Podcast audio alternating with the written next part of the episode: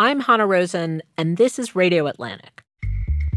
My colleagues, Atlantic staff writer Anne Applebaum and editor in chief Jeffrey Goldberg, just got back from Ukraine. They returned with a sense that something big was going to happen. And now it seems to be starting. This week, it looks like Russia has taken Bakhmut, a city where the fighting has been vicious and sustained, although the Ukrainians haven't surrendered yet. And at the same time, there's been a raid inside Russia by anti Putin forces. Now, I have to admit, I've become a little numb to this war. I'm just not following it as closely as I used to. So I got Anne in the studio to bring this moment into focus. All right, Anne, I think maybe let's start with the attacks behind the Russian border. What do we know about what happened? We know that a small group of people describing themselves as Free Russian Forces crossed the border from Ukraine into Russia near a city called Belgorod and occupied several villages.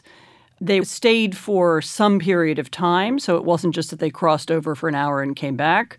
And they described themselves as wanting to use this as a way to provoke Putin or unseat Putin.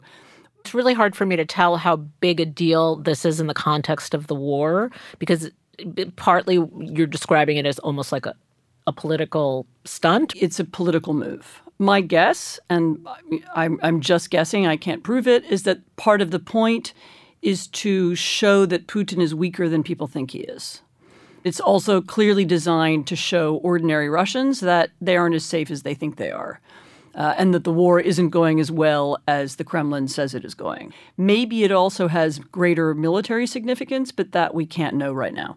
It feels like a piece with the generally unconventional nature of tactics that the Ukrainians have been trying. It's part of a series of events and random explosions and actions that are designed to unnerve the Russians, unsettle Putin, unsettle the Russian elite, and convince ordinary Russians eventually that the war isn't worth it, that they aren't safe, and that the war is coming towards them. Got it. So the point is not necessarily we are invading Russia. The point is this war is not worth your time. Yes, like the, it's a psychological move. Yes, basically. remember, the Ukrainians do not have to occupy Moscow. They do not have to occupy any Russian territory. They don't have to conquer anything. All they have to do in order to win is get the Russians to go home. So this was happening at the same time that Bakhmut seems to be falling under Russian control. But the Ukrainians haven't surrendered Bakhmut. So it's not the end of that piece of the conflict. These two things happen this week. Is this the beginning of what they've been talking about, the spring offensive? It's not going to be like there's a moment when, you know, someone puts up a big banner and says, right, spring offensive has now begun. Mm-hmm. It just isn't going to look like that. Somebody quite senior in the U.S. military said to me a few days ago that what you're likely to see over the next few weeks is lots of small things. This could be like a successful isolated incident, or it could be the beginning. Or, or it could be the beginning of a, of a different phase of the war, yes. So that's an update on where we are in this war. Now, I bring you a conversation I had with Jeffrey Goldberg and Anne Applebaum when they were fresh from visiting Ukraine, because they had a real point of view on how we should think about this war, and I didn't. And it really helped me see what they see.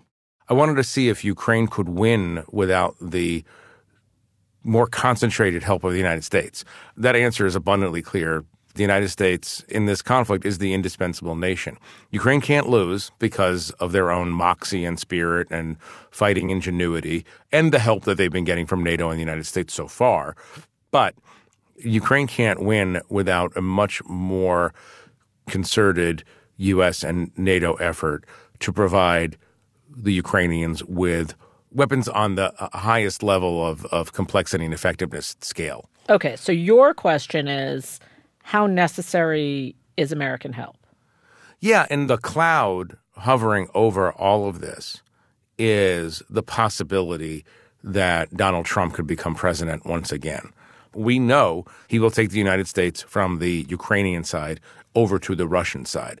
So I want to understand what the Biden administration has to do in the next year, year and a half in order to guarantee a Ukrainian victory because I'm extremely worried about what happens if Donald Trump becomes president again. And by the way, I'm not saying that I believe that Trump is going to win right now, but Donald Trump has a very good chance of being the Republican Party nominee. And anyone who says that Trump can't win the presidency obviously doesn't remember what happened in November 2016. Okay. The clock is ticking. We have to figure this out now. And this might actually be a critical year. You know what question just popped into my head? No. Why do you care? Me? Yeah, like I'm asking that sincerely. Like you're an American guy sitting over here in this lovely office. Why do you care? There's a lot of atrocities and a lot of people living Yeah. outside freedom. So, Yeah. so why make Yeah. the choice to care about If this? it's allowed to win, it's a signal victory for the forces of cruelty, barbarism, and authoritarianism. Authoritarians are on the march. It's a little bit on the nose that Russia is buying drones from Iran. Russia is at the center of a global authoritarian movement that murders, tortures, uses poison gas, rapes, commits genocide. And the United States, at its best, is the country that leads the forces of progressivism and liberalism and humanism against those darker forces. Anne, what do you think? I would add something to that, namely that it's pretty clear that Russia launched the war not only to conquer Ukraine, but also as a kind of screw you to the international system. We don't care about your stupid borders. We don't care about human rights. We're not bothered about your rules about the treatment of children. We're fine kidnapping and deporting children. We're not interested in the Geneva Convention and the laws on war. And we're going to prove it to you and show it to you every single day. So, was there any reason you guys decided to go now? Like, is this a critical moment when you you thought, okay, we got to be there now? Yes, this is a critical moment. Neither side is advancing very far. If the Ukrainians are going to win the war, that needs to change. And so the question is what are the Ukrainians doing to change the way they fight in the next phase of the war? Um, so we're actually at a real turning point. What did you think you would see when you got there? Did you drive around? Like, was it easy to get around? We went together with a colonel, a former colonel from the Ukrainian Special Services, who took us to see a group of drone operators. This operator. Wait, explain to me something. So we're this is just an abandoned house. Це покинутий будинок, чи люди надали його в користування? Civilian Дали house. в користування. And you move from house to house or you for No, safety? sometime or? yes, we change sometime uh, position. Yeah. yeah. So people allow them to be here. you asked permission. Yes, they asked for the And this was the drone workshop? We actually saw two drone workshops. And what they're doing is reconfiguring commercial drones. I mean, you can buy them on the internet. The defense minister described them as wedding ceremony drones because in Ukraine, lots of people have them at their weddings. What do you call them? wedding ceremony drones. Why?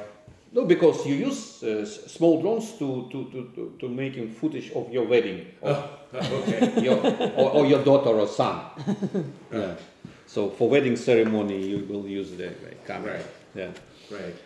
You know, you also have to imagine in Ukraine, it's as if all the clever engineers from Silicon Valley have come to work at the Pentagon to save the country. And that's something like what's happening in these drone workshops, of which I should say there are probably dozens.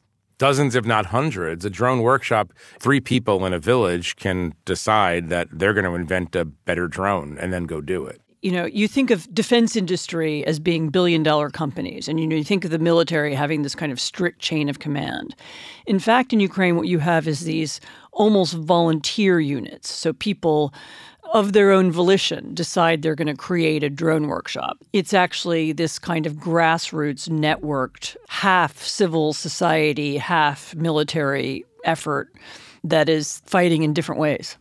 All right, let's move on to the Zelensky interview. That's coming right after the break. Was there a moment in the room with Zelensky when you felt something or were genuinely moved? I mean, like an unexpected moment where you really felt the urgency that he feels. When Zelensky talks about the civilizational differences between Ukraine and Russia. And by civilization, he means Ukraine is a modern democracy. It's a networked grassroots society. It's fighting a brutal autocracy.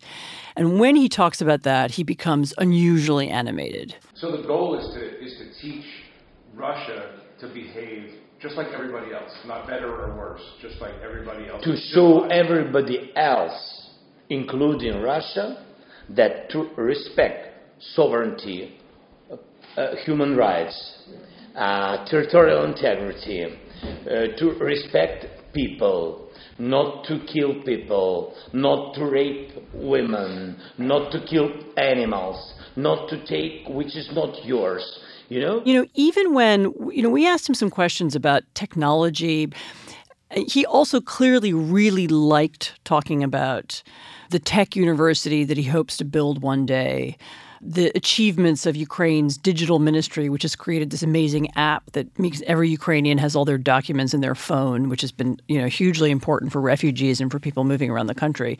He becomes kind of expansive and enthusiastic, and I think the reason for that is that those are the things that will make Ukraine this you know networked democracy that he wants it to be.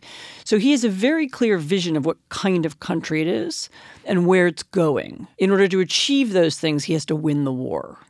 So it's not so much that he's, you know, he becomes excited saying, I need this kind of weapon and that kind of weapon. He becomes excited when he's talking about what he wants to build, you know, his dreams for the Ukraine of the future. And why, why does that matter to you?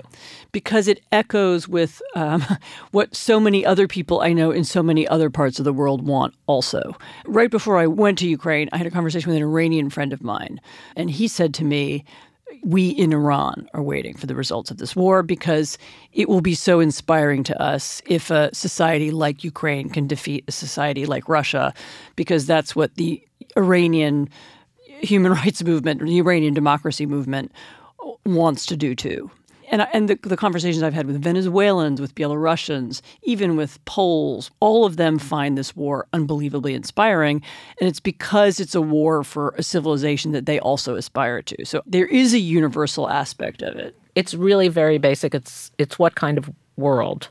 Yes, are yes. we going to live in? Are we going to live in a world, you know, where where we talk about um, tech universities and new ways of making people's lives better, or are we going to live in the kind of world that Russia wants to create, where the powerful can rape and murder and kidnap the weak? And and those really are two choices in front of us. Um, he has this domino theory that goes like this if the west allows ukraine to fall or to come under even partial permanent control of russia russia does not stop. Russia goes into Moldova. If they will occupy us, they will be on the borders of Moldova and they will occupy Moldova. When they will occupy Moldova through Belarus, they will occupy Baltic countries which are members of NATO. Of course, they are brave people and they will fight, but they are small mm. and they don't have nuclear weapon. And when they will occupy NATO countries.